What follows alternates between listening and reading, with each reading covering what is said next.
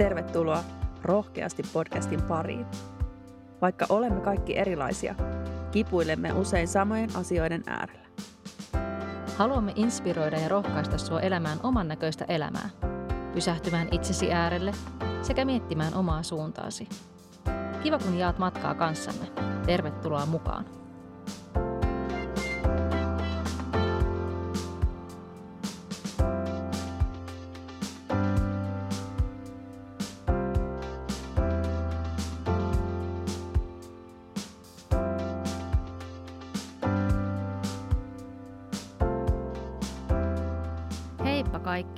Tervetuloa rohkeasti podcastin pariin. Olisi vuoden viimeinen jakso.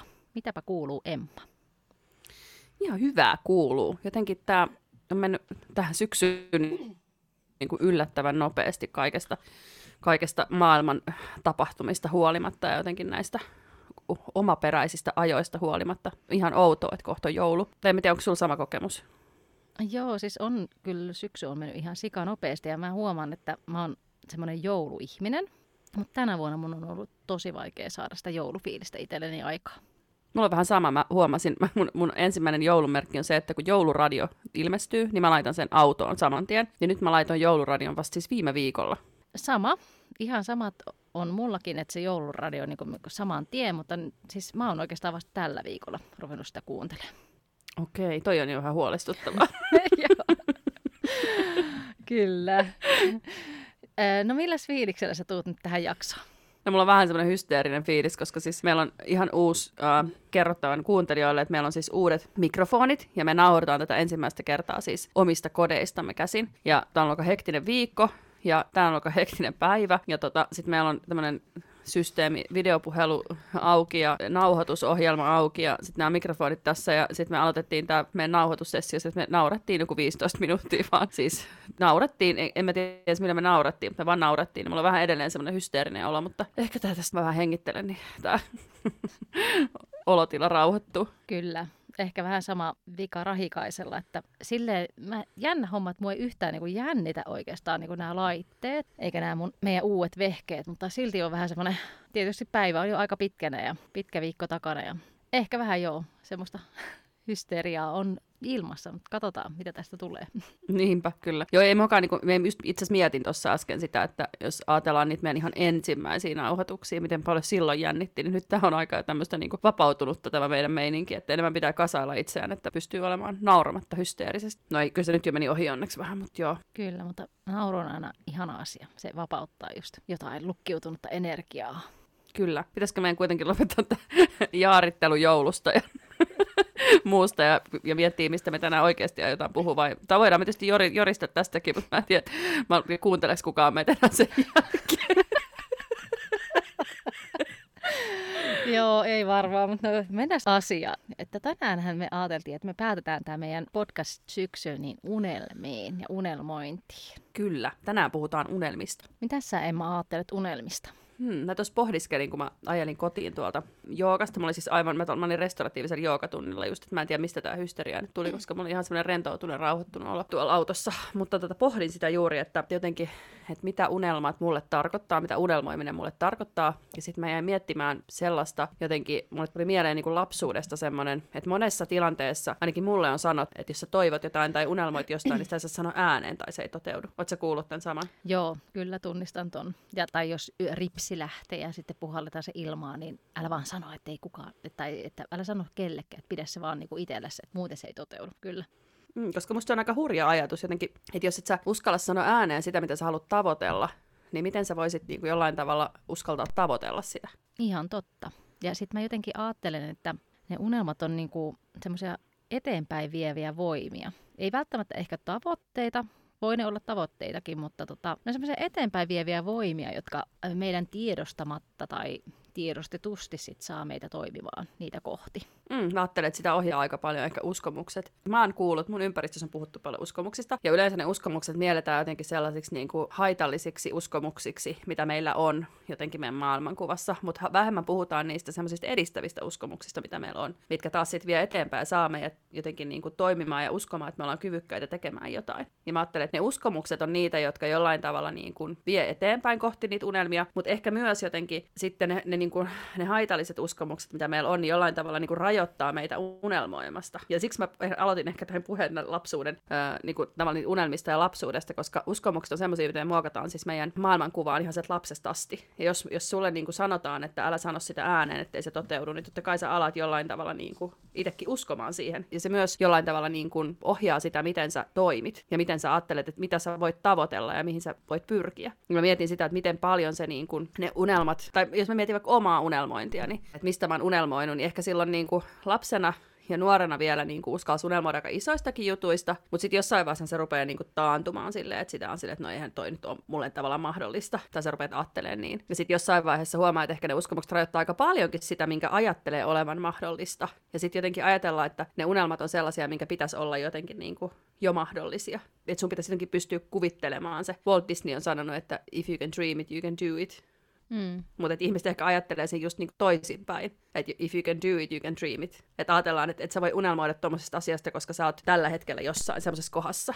Niin, se on, se on jännä homma, että uskalletaanko me oikeasti unelmoida sellaisia asioita, joita ei niin sanotusti voi nyt tässä hetkessä tavoittaa. Voiko unelmoida ihan mitä vaan, vaikka lottovoitosta? Ja pitääkö niissä unelmissa olla se semmoinen konkretia ja semmoinen saavutettavuus? Vai voisiko se olla semmoista, että hei, että musta voi tulla ihan mitä vaan? Jotenkin mä ajattelen, että tähänkin liittyy se, että miten meidät on opetettu. Just ehkä niin kuin näin joulun alla tulee paljon mieleen semmoinen haluaminen. Että jos ajatellaan sitä, että lapsenahan on tosi paljon niin kuin jotenkin asioita, mitä me halutaan. Ja, ja mä en tarkoita sitä, että kaikki mitä haluaa pitäisi saada, mutta sitä haluamista ei pitäisi koskaan jollain tavalla kuitenkaan niin kuin rajoittaa koska se haluaminenhan on semmoinen tavallaan polttoaine tai voima, mikä vie sua eteenpäin. Ja totta kai sut pitää, niin pitää ymmärtää ja oppia se, että ei voi saada kaikkea mitä haluaa, mutta haluaminen on aina sallittu. Ja sä saat aina haluta just niitä asioita, mitä sä haluat. Ja jos se jollain tavalla se haluaminen kielletään, niin sit sitä ei ehkä myöskään ehkä niinku liittyy jollain tavalla taas niihin unelmiin, että sitten ajatellaan, että no et sä voi unelmoida vaikka tuommoisesta kallista autosta tai lot, no lottovoitosta, sä voit unelmoida, koska sehän on sattumaa, sehän voi tulla sulle, niinku, ja monihan unelmaa lottovoitosta, mutta ne ei koskaan lottoa, sekin on mielenkiintoinen aspekti. mutta siis se, että sä et voi niinku unelmoida jostain sellaisista asioista, jotka, jotka on jotenkin, niinku, jotka ei ole tällä hetkellä, niin kuin mä äskenkin sanoin, että jollain tavalla niinku sun saavutettavissa niinku realistisesti ja konkreettisesti, että jos ei sulla ole tosi paljon sitä rahaa, millä sä voit ostaa sen auton, niin sitten sä et tavallaan voi unelmoidakaan siitä autosta, koska ethän sä voi sitä saada. Niin. Ja sitten taas toi, mitä sä äsken sanoit siitä, että eri-ikäisenä unelmoidaan erilaisia asioita ja se jollain tavalla niin kuin muuttuu, niin sehän on ihan totta, että kyllähän sitä niin kuin nuorena unelmoi vaikka jostain opiskelupaikasta. Ja sitten menee taas vuosia vähän eteenpäin ja sitten rupeat haaveilemaan omasta perheestä. Ja sitten kun sulla on se perhe, niin sä rupeat haaveilemaan jostain ihan muusta. Tai jos et haaveile perheestä, niin sitten haaveilet jostain muusta. Mutta niin kuin, että ne unelmat kyllä niin kuin, aina, mitä enemmän sulla tulee ikää, niin se on eri ikävaiheissa sitten erilaista. Vai onko se sitten ikävaiheisiin niin kuin sidottua? Että jotenkin, koska kaikkihan ei unelmoi vaikka perheestä tai kaikki niin, ei unelmoi siitä. Toki varmaan niin kuin moni nuori, mutta sekin voi olla semmoista tietynlaista niin kuin, jollain tavalla syötettyä, että koska meiltähän kysytään lapsesta asti, me puhuttiin siinä kakkosjaksossa, missä, missä me pohdittiin niistä, että ketä me ollaan, niin me puhuttiin siitä, miten lapsilta kysytään, että mitä niistä tulee isona. Ja eikä sitä, että mistä ne unelmoi. Että mietit, onko sekin vähän semmoista syötettyä tavallaan dataa, että no, tulee isona vaikka lääkäri, tai jos lapsi erehtyy sanomaan, että musta tulee eläinlääkäri, niin sitten jotenkin sitä niin kuin, tavallaan työnnetään sinne. Mikä, mikä mä en niin kuin, tarkoita, että se olisi huono asia niin kuin jollain tavalla tukea sitä lapsen unelmaa tai halua, mutta se, että jos se on niin kuin, just se, että millä tavalla se on jollain tavalla niin kuin sille lapselle tuotu se asia. Mm. Että onko se se, että sun pitää tietää, mikä susta tulee isona, vai onko se se, mitä sä oikeasti haluat, ja se, että sä voit muuttaa mieltäsi. Niin sitäkin mä mietin. Ja sitten se, että sun pitää tietää se, mihin sä lähdet opiskelemaan tyyliin, kun sä menet yläasteelle, niin sun pitää tietää, mitä sä sitten seuraavaksi teet. Että se on tosi sellaista jotenkin niin kuin tavoitteellista se meidän niin kuin kasvaminen. Niin onko ne niitä unelmia, vai onko ne niitä niin kuin tavallaan sellaisia Haluja. meille niin kuin tuotuja asioita. Mm, niin. Varmaan Eikä on. halujakaan välttämättä, vaan sellaisia, niin kuin, sellaisia jotenkin niin kuin valmiiksi annettuja. Että näitä sä voit tavoitella, näitä sun pitää tavoitella. Jotta sä voit niin kuin menestyä elämässä, niin sun pitää tavoitella tätä asiaa. No onko ne sitten niitä uskomuksia, joita me ollaan alettu vaan uskomaan? Että... Niin, no, niin, uskomukset liittyy varmasti siihen mm. kyllä. Kyllä liittyy, koska se, ne on se, mitä, minkä kautta me katsotaan maailmaa. Mm. No sitten yksi aspekti on se, että noiden onnellisuustutkimusten mukaan niin vaan 10 prosenttia esimerkiksi, jos ajatellaan nyt vaikka tätä koronatilannetta, mikä on tänä vuonna ollut, mikä on sinänsä ehkä niin kuin kaikille vähän sen uusi tilanne, ja sitten toki on semmoisia niin ihmisiä, jotka asuu jossain niin kuin todella haastavissa oloissa sodan keskellä tai muualla, niin vaan 10 prosenttia onnellisuuden kokemuksesta on kiinni ympäristöstä, mikä oli mulle niin kuin jotenkin tosi iso yllätys. Mä oon luullut, että se olisi enemmän. Ja sitten noin puolet tulee niin kuin geenien perimän ja ympäristön niin kuin tämmöisten ihmisten kautta. Ja sitten 40 prosenttia on kiinni siitä, mitä sä itse ajattelet. Mm, se on tosi iso osa se oma ajattelu. Kyllä. Se on tosi iso. Ja jotenkin ehkä tuossa just se, että miten sä uskallat unelmoida. Niin kuin ihan oikeasti. Mm. Että miten sä uskallat päästä sitten vaikka siitä järjen äänestä irti, että hei, ei mulla oikeasti ole taloudellisesti varaa vaikka johonkin tietynlaiseen unelmaan, mutta hei, että oikeasti päästäisiin niinku siitä järjestä ja kaikesta rationaalisesta irti ja vaan pistäisi menevää, tiedätkö, antaa tuulla. Niin, niin, kyllä. Ja sitten jotenkin se, että jotenkin paljon ajattelen myös sitä, että miten me niinku uskotaan ansaitsevamme. Että kun just puhuttiin siitä, että ihmiset jollain tavalla niinku unelmoisit lottovoitosta, niin ehkä se lottovoitto on jotenkin sellainen, jos vaikka ajatellaan rahaa, mikä on semmoinen, mikä aiheuttaa tosi paljon siis niinku mielipiteitä, niin ehkä se lottovoitto on sellainen, jos jotenkin uskaltaa unelmoida, koska se tulee just sattumalta. Mutta se, että jos sä tekisit niinku työllä vaikka paljon rahaa. Tai, tai jollain, vaikka sattumalta olisit onnekas ja tekisit muutaman semmoisen siirron elämässä, jonka kautta sä saisit paljon rahaa, niin se voisi ollakin semmoinen asia, mikä jotenkin niin kuin, että sä ajattelet, että no mä en ansaitse tätä tavallaan, ymmärrätkö mitä mä tarkoitan se, että, että jotenkin, että mitä me uskotaan ansaitsevamme, mm, kyllä. niin myös se rajoittaa ehkä sitä unelmoimista, että, että jos sä usko ansaitsevasi sitä rahaa, tai sä et usko ansaitsevasi sitä uutta työtä, tai sä et usko ansaitsevasi sitä kesäpaikkaa, tai sä et usko ansaitsevasi sellaista niin kuin, ää, vapaampaa elämää, niin ethän sä silloin myöskään niin kuin, tavallaan mene sitä kohti. Niin kyllä. Ja varmaan taas ne uskomukset on siinäkin taustalla, mutta, mutta jotenkin niin kuin... Ja sitten tuohon ehkä liittyy myös se, että tämä meidän yhteiskunta, suomalainen yhteiskunta, että ei saisi. Että onko se oikeasti mulle nyt sallittu, että mä unelmoin tämmöistä ja tämmöistä. Että ehkä se, että pidetään sitä kynttilää siellä vakaan alla ja pidetään se onni siellä omassa kätkössä eikä toiselle näytetäkään ja näin. Niin, niin ja just nämä, kun se joka kuuseen kurkottaa, se katajan kapsahtaa ja nämä niin kuin tällaiset jotenkin perus pessimisti ei pety, niin kuin, mm. semmoiset. Et, et, ja sekin on varmaan se, mitä jotenkin ehkä myös lapsesta asti saatetaan jollain tapaa omaksua ajatusmaailmaan, nämä tämmöiset vanhat sanonnat, mitkä on niin kuin todella monimerkityksellisiä ja varsinkin niin kuin nimenomaan ehkä siinä semmoisessa jollain tavalla negatiivisessa sävytteessä. Niin, kyllä. Ja kyllä mä ymmärrän sen, että jos ajatellaan historiaa vaikka mun isovanhempia ja mun isoäiti, joka on lähtenyt Karjalasta, jättänyt kotinsa sinne niin kuin useamman kerran ja, ja kaiken niin kuin omaisuutensa, niin kyllä mä ymmärrän sen, että se jollain tavalla niin kuin pistää totta kai sun elämän realiteetit vähän uusiksi, mutta myös niin kuin pistää sut ajattelemaan sitä, että, että mistä mä uskallan edes unelmoida. Mitä mä uskallan edes haluta, koska multa voidaan ottaa se kaikki pois niin kuin hetkenä minä hyvänsä. Kyllä, ja tässä varmaan tulee se sukupolvien niin kuin ero siinä, että mä muistan mitähän mä kuuntelin, oliko se nyt joku podcasti vai joku TV-ohjelma, mutta siinä oli jotenkin, sille jotenkin hienosti sanottu sitä, että kun meidän isovanhempien elämäntehtävä on ollut niin kuin pitää tämä maa tai jotenkin rakentaa, tai esi-isien tehtävä on ollut niin kuin rakentaa tämä maa, ja sitten meidän isovanhempien tehtävä on ollut puolustaa tätä maata, niin, niin sitten kun meillä ei tällä hetkellä ole sellaista uhkaa, no korona nyt voi joku ajatella sellaisena uhkana, mutta semmoista hengenhätää, niin kuin heillä on ollut aikaisemmilla sukupolvilla, niin meidän tehtävä on niin kuin, tätä meidän henkistä hyvinvointia niin kuin vahvistaa, jotta meidän tulevilla sukupolvilla on, niin ehkä se just tosiaan toi sodan uhka ja jälleenrakentaminen ja tämmöinen, niin on estänyt sen unelmoinnin, koska meillä on ihan eri lähtökohdat nyt tällä hetkellä unelmoida asioista. Totta kai on, todellakin. Ja se on ehkä just, jos ajatellaan, että se 50 prosenttia siitä onnellisuuden kokemuksesta on, kissa yrittää tulla oven läpi. Tällainen välihuomautus, jos mm. kuuluu jotain maukumista ja rapinaa. niin 50 prosenttia sitten meidän onnellisuuden kokemuksesta on niin geneettistä tavallaan. Ja sitä on ihan tutkittu, että, että epigeneettinen perimä vaikuttaa meissä jonkun verran kaikissa. Niin, niin sinänsä myös sen niin kuin oman historian tunnistaminen on tosi tärkeää ehkä siinä, kun lähtee unelmoimaan, että minkälaisista niin kuin lähtökohdista mä tuun tai minkälainen niin kuin, tausta mulla on. Mikä, minkälaiset, niin kuin, uh, mitä, mitä mun vanhemmat tai isovanhemmat on, millaisista asioista ne on unelmoinut tai mitä ne on tehnyt. Mm. Ja sitten taas samaan aikaan niin kuin mä uskon siihen, että jokaisella meistä on tarve unelmoida. Nyt se on semmoinen perustarve vähän niin kuin meissä kaikissa, että, että tota, tai oikeastaan ei nyt unelmointi, vaan onneen, anteeksi. Niin kuin, että kaikilla on se tarve siihen onneen ja unelmointi on niin kuin se väylä vähän niin kuin tyydyttää siihen tai vastata sitä tarvetta. Kyllä, ja sehän nimenomaan jotenkin on, että jos me jotenkin halutaan kokea itsemme onnellisiksi, niin totta kai me niin kuin, koetaan itsemme onnellisiksi tietyistä asioista, mitä meillä on jo, mutta jotenkin se sellainen tietynlainen niin kuin, sen ylläpitäminen vaatii varmasti jollain tapaa just sitä unelmointia. Hmm.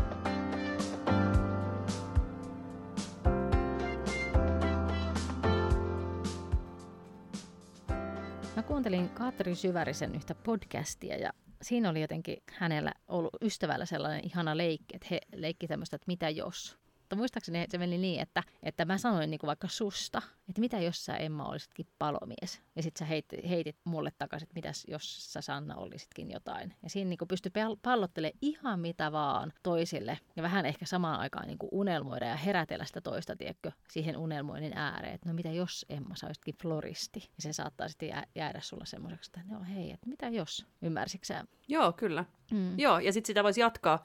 Sitten kun on leikkinyt mitä jos leikkiä, niin sitten voisi leikkiä sitten kun leikkiä. sitten kun mä olen floristi. Kyllä. Niin... Ihan totta. Voisi olla tämmöinen jatko, jatkoleikki sille, koska sitten ajatellaan sitä, että ensin jollain tavalla ne meidän mielessä on semmoisia ne jos-juttuja, ne unelmat. Ja sitten jossain vaiheessa toivottavasti me aletaan tekemään jotain konkreettisia asioita niiden eteen. Ja sitä kautta ne muuttuu jollain tavalla vähän todellisemmiksi. Ja sitten voi alkaa puhumaan siitä sitten kun. Mm, koska se on sellainen, millä, just jos puhutaan, ajatellaan sitä niin kuin uskomus, tai uskomuksia, uskomusmaailmaa, ja niitä semmoisia edistäviä uskomuksia, niin yhtä tärkeää on se sisäinen puhe, että miten me puhutaan itsellemme ja miten me, miten me puhutaan niistä mahdollisuuksista. Et se, että siitäkin, sitäkin voi miettiä, että, että miten omia unelmiaan tai miten niihin suhtautuu. Että suhtautuuko niihin sille, että jos mulla olisi lottovoitto, niin sit mä voisin tehdä sitä, tätä ja tota. Vai onko se silleen, että sit kun mulla on tämä, niin mä voin tehdä tota, tota ja tota. Mm. Totta. Ja jotenkin mä vielä edelleen haluaisin sitä myös tuoda esiin, että se, että unelmoidaan, niin sitten ne on niinku siellä alitajunnassa meillä niitä, tiedätkö, niitä väyliä. Että me aletaan herkistyä ympäristössä niihin erilaisiin vihjeisiin tai erilaisiin mahdollisuuksiin, tai jos joku vinkkaa jostain, niin me saatetaan niinku herkemmin ottautua niihin. Että jos me ei unelmoida, niin meillä vähän jää niinku se ympäristö havainnoimatta. Vaikka me ei tehtäskään sitä tietoisesti, niin se jää jollain tavalla niinku sitten huomaamatta. Mutta sitten kun me ruvetaan unelmoimaan, niin sitten sä rupeat huomaamaan, että hei, vitsi toi puhuu nyt tosta ja mäpäs menen sille kurssille ja se saattaa taas avata niinku uusia portteja.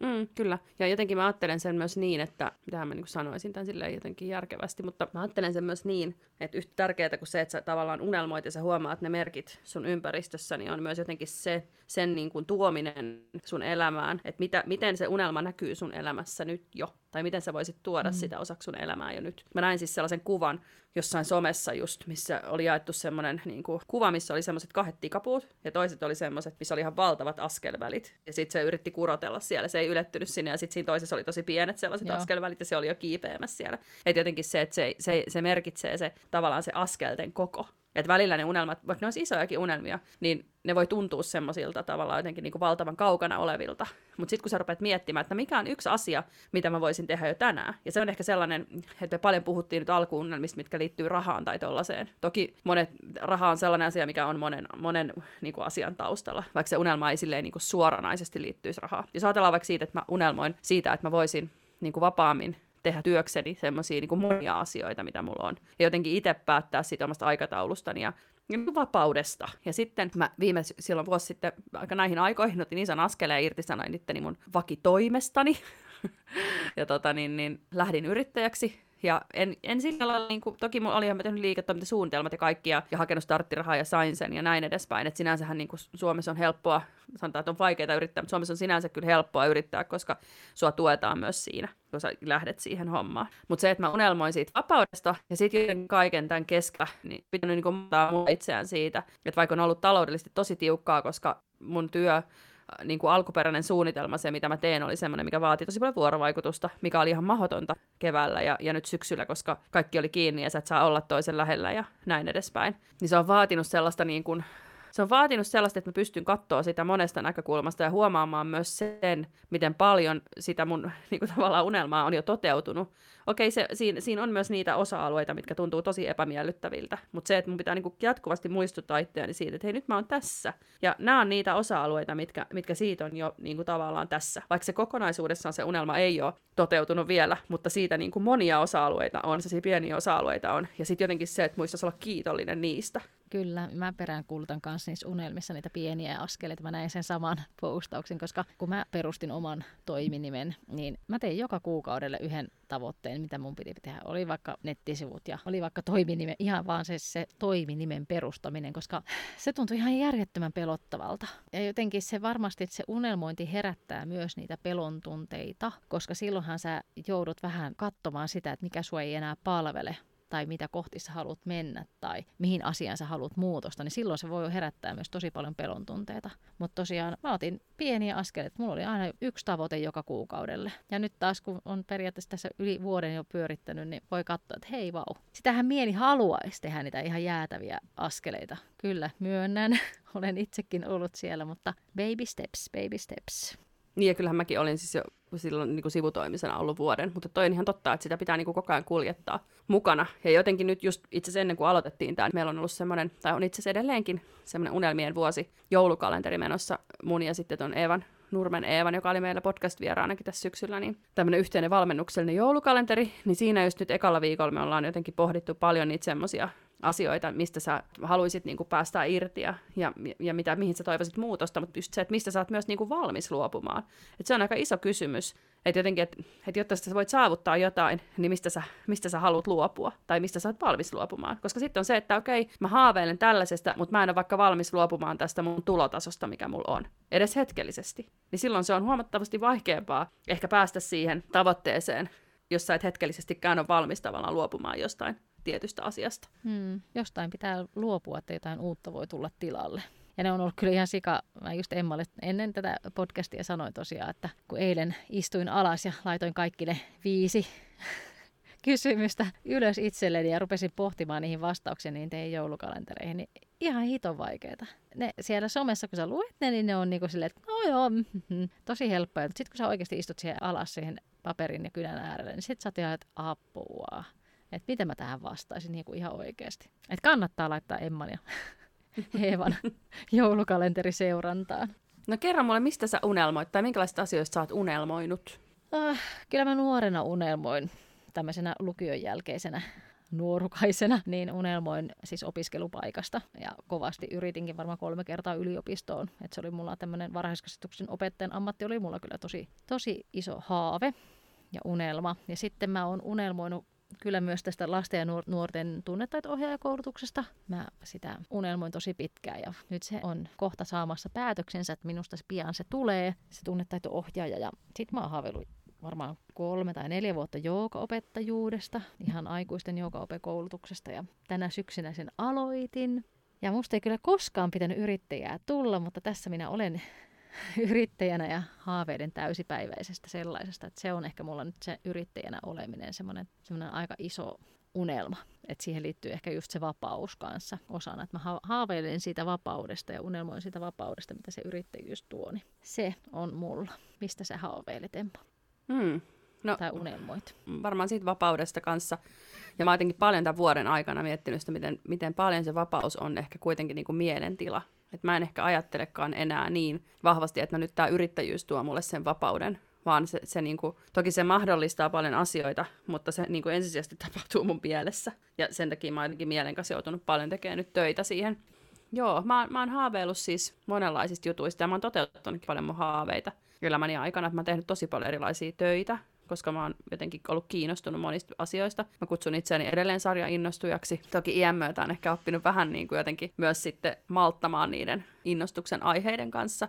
Ja sitten jotenkin musta se on ollut niin kuin iso homma, että vaikka mä silloin lukion jälkeen jotenkin mä haaveilin kanssa opettajuudesta. Mun isovanhemmat oli opettajia ja se oli mulle sellainen jotenkin iso, iso haave, mutta sitten mä alisuoriuduin ylppäreistä niin pahasti tai niin vahvasti, että mulla ei ollut mitään asiaa siis yliopistoon. Ja mä jotenkin sitten niin kuin hylkäsin. Mä olisin voinut mennä uusimaan ne, mutta mä en vaan jotenkin sieltä pelolta niin kuin kyennyt. Sitten mä hautasin moneksi vuodeksi sen unelman, ja sitten jossain vaiheessa, no sitten se toki tuli mahdolliseksi myös niin, että sinne pystyi hakemaan semmoisessa valtakunnallisessa valintakokeessa ilman, että sulla tarvii olla sitä kuutta laudaatturia siellä vähän ehkä nyt sarkastisesti tässä, vaikka mä aina sitten sarkasmista puhun, niin. puhunkin, mutta, mutta tota niin, joo. Mutta sitten se avautui ja sitten mä jotenkin päätin, että nyt mä haen. Ja silloin mä tein itse asiassa semmoisen ison askeleen, että mä irtisanoin itteni niin kuin tietämättä, että mulla on se paikka. Ja sittenhän mulla ei ollutkaan, mä en päässyt ekana vuonna sisään, koska mä hain vaan luokaopettajaksi. Ja tota, uh, ja sitten mä olin sitten vuoden, sitten mä olin se, että no nyt, nyt mulla on niin tämmöinen tilanne, että mulla ei ole töitä ja mulla ei ole opiskelupaikkaa. Ja, ja sitten monen sattumuksien kautta sitten pystyin olemaan sen vuoden silleen, että mä opiskelin sitten tuolla Kauniisten työväenakatemiassa niin kuin yleisen aikuiskasvatustieteen apron, ja sitten siihen päälle vielä kaikkea mahdollista siis lisäkoulutusta. Mä kävin muun muassa sen valokuvauskurssin sen viikon mittaisen. Se oli tosi mielenkiintoinen. Voi omaan opiskella. Se oli ihanaa. Mä rakastan siis myös valokuvausta. Niin tota, se oli niin kuin mahdollisti sen, se vuosi, ja sitten seuraavana vuonna mä pääsin sitten niin tuonne varhaiskasvatuksen opettajapuolelle. Mutta mä olin 28, kun mä lähdin opiskelemaan opettajaksi. Ja musta se on jotenkin hyvä ehkä esimerkki siitä, että sun ei tarvi haudata niitä asioita, vaikka sä et heti lähtiskään sitä kohti. Toki nyt mä oon sitten jo se, siitäkin vähän niin kuin ehkä mielen tasolla ainakin ehkä luopunut. Mä ajattelen, että aika isoja muutoksia pitäisi tapahtua, että mä palaisin takaisin sinne. Me että, että aika paljon niin kuin, me puhutaan niin kuin työhön liittyvistä unelmista. Mm. Tai tämmöisistä niin kuin jotenkin saavu, just saavutuksiin mm. liittyvistä unelmista. Mutta ehkä se niin, ehkä se vapaus on sellainen asia, mistä mä jollain tavalla unelmoin. Monet mun unelmat liittyy siihen vapauteen mä kattelen itse asiassa tälleen kaukaisuuteen samaan aikaan tuossa mun viime vuoden unelmakarttaani, mikä on tuossa kolmen tommosen piirusta, tai se on kaksi tämmöistä maalausta päällä, ja sitten siinä on yksi va- uudempi unelmakartta, ja sieltä näkyy yksi sana, arvaa mikä se on. Vapaus. Kyllä. ja se on itse asiassa hauska, koska toi unelmakarttatyöskentely on sellainen, mä en tiedä, onko sä tehnyt, no oot tehnyt unelmakarttoja, just sen vähän aikaa teit. Mutta unelmakarttatyöskentely on sellainen, mitä mä oon tehnyt jo tovin muutaman vuoden. Ja ne mun unelmat siellä jotenkin ensimmäisissä unelmakartoissa on ollut semmoisia hyvin universaaleja, että niistä ei niin kuin pysty tulkitsemaan sitä, että mikä se asia on. Että se on ollut hyvin semmoinen niin kuin ylimalkainen tiedätkö, semmoinen niin kuin, no just joku tämmöinen vapaus, haaveille vapaudesta, ja sitten silleen, että kuinka monta sataa asiaa mun elämästä mä voin tällä hetkellä niin kuin luetella, missä mä oon vapaa. Ja jos mä annan tämmöisiä viestejä niin kuin universumille, paras tästä on siis se, että hyvin materialistinen haave mulla on ollut siis tämmöinen mini, mm. mini Cooper-auto, Mä oon varmaan kertonut tämän ennenkin, Oot, ehkä podcastissakin. Oot, Joo, sit, että se pikkuauto tuli sinne mm. oven taakse kyllä. Mutta nykyään ne mun unelmakartat on, niin kuin, niissä alkaa olla aika paljon konkreettisempia juttuja. Et mä, niinku, et, mutta mä huomaan, että se vaatii paljon uskallusta. Että sä uskallat laittaa sinne konkreettisesti jonkun sellaisen syvän toiveen, mikä voi olla. Mikä voi olla myös semmoinen, että et, et, et jotenkin siihen ei niinku välttämättä ole niin, kuin niin sanotusti itsellä osa-aika arpaa, jos voi sillä lainausmerkeissä sanoa. Että se ei jollain tavalla niin kuin ole siitä sun tekemästä työstä kiinni. Mm. Ja sitten ootko huomannut sellaista asiaa, että kun teet unelmakarttaa, että tuleeko sulle sellainen olo, että saanko mä, onko mun lupa tehdä, niin toivoa mm. tätä?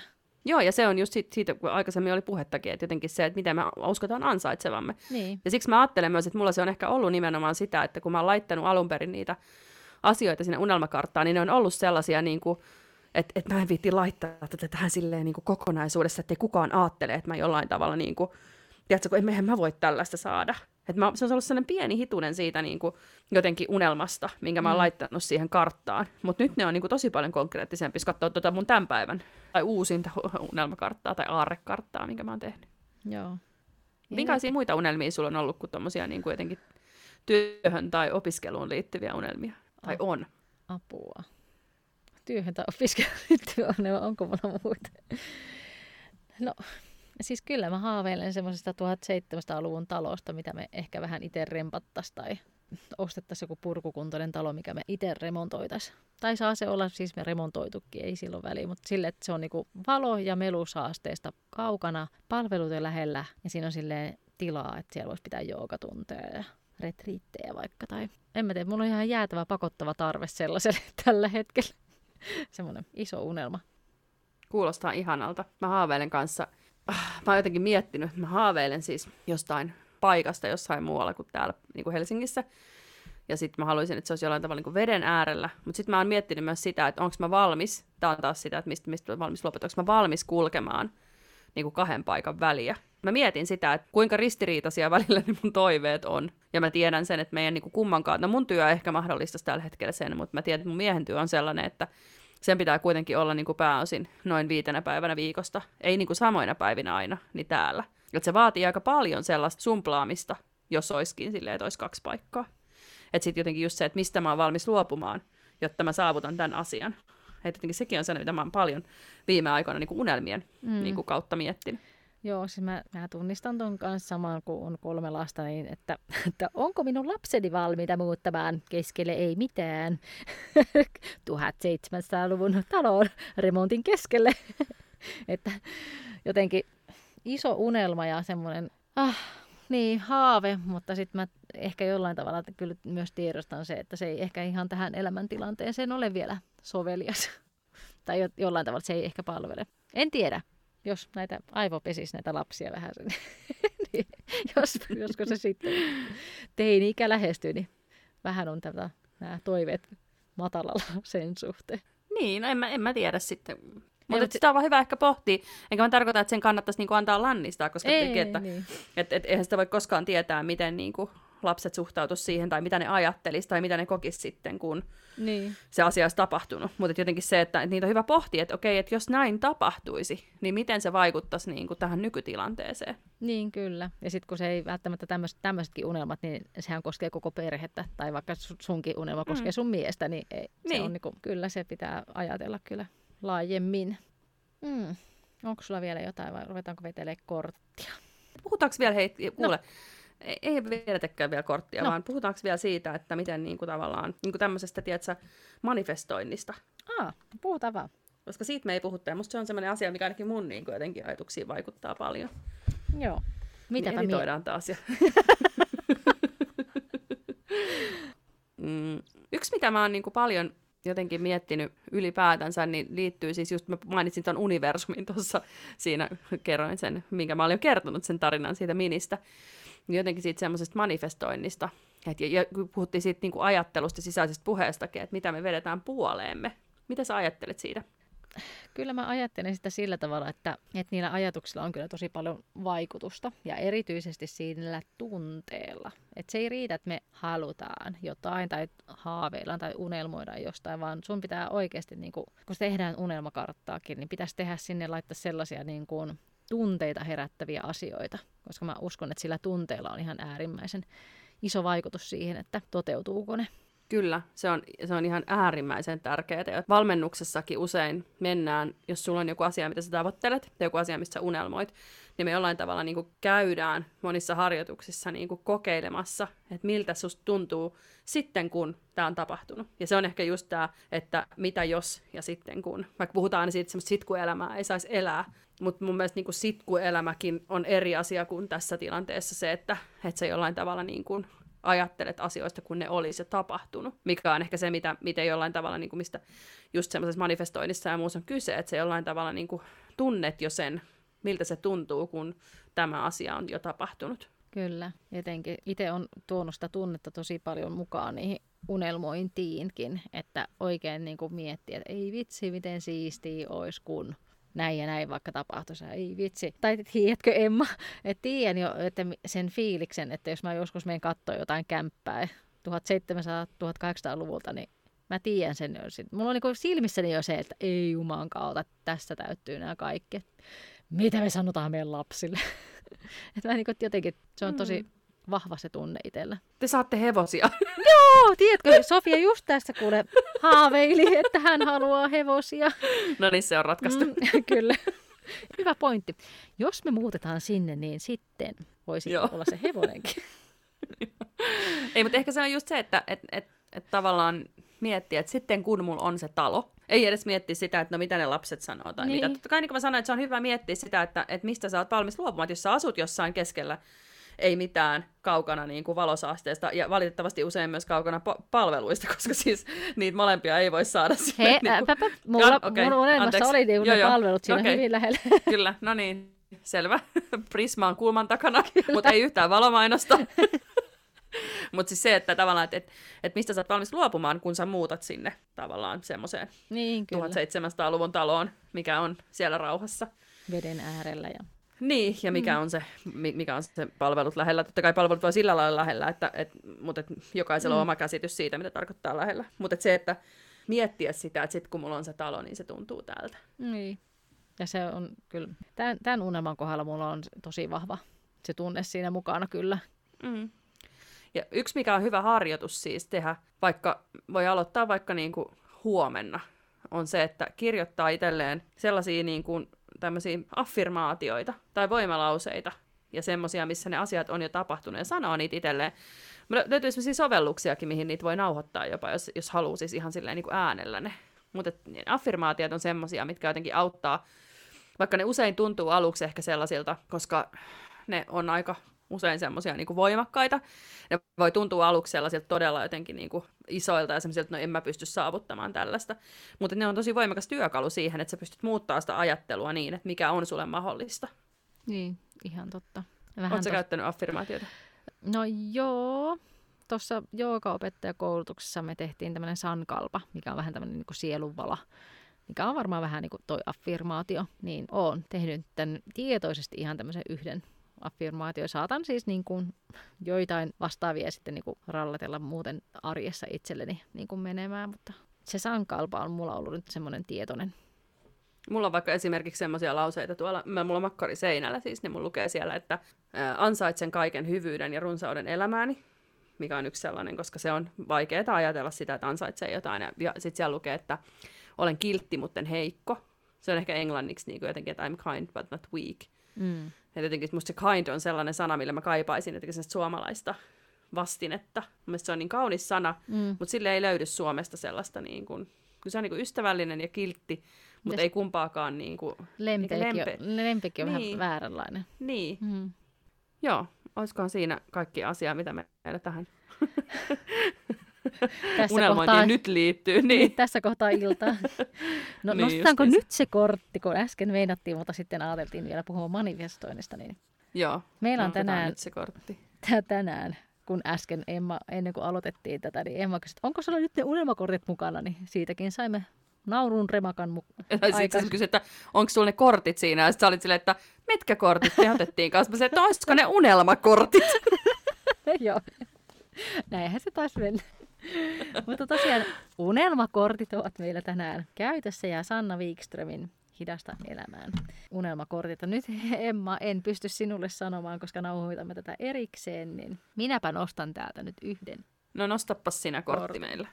Haa, täällä lukee, että se mikä on mennyt, on mennyt. Tulevaisuus on jotain ihan muuta kuin menneisyytesi. Anna elämälle mahdollisuus tarjota sinulle uusia kokemuksia ilman, että mielesi rajoittaa elämän tapahtumia menneisyytesi perusteella. Mm. No tosta me on itse asiassa koko tämä meidän podcasti puhuttu lähtien jo ihan sieltä niin kuin epigeneettisestä perimästä. Kyllä. Ja just se jotenkin, että se ei tarvii olla järjellä se unelma tehty, vaan voi oikeasti päästä sitä järjestä ja kaikesta mielen kahleista irti ja vaan pistää menemään ja unelmoimaan.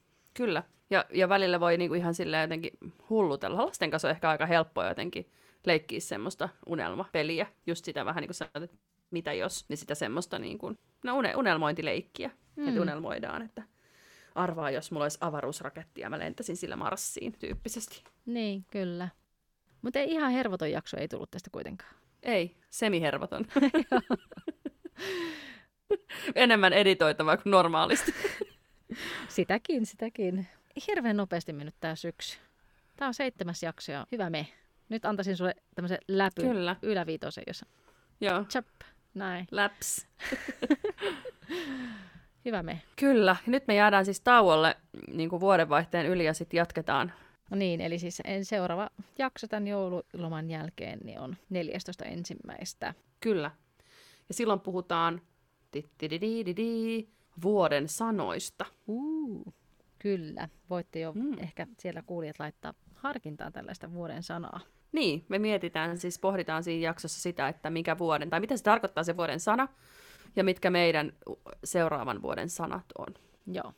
Mutta ei ehkä avata siitä nyt sen enempää, koska se tulee sitten siinä jaksossa. Mutta nyt hei, oikein ihanaa joulua ja uutta vuotta ja ihania unelmia kaikille. Kyllä, muistakaa unelmoida.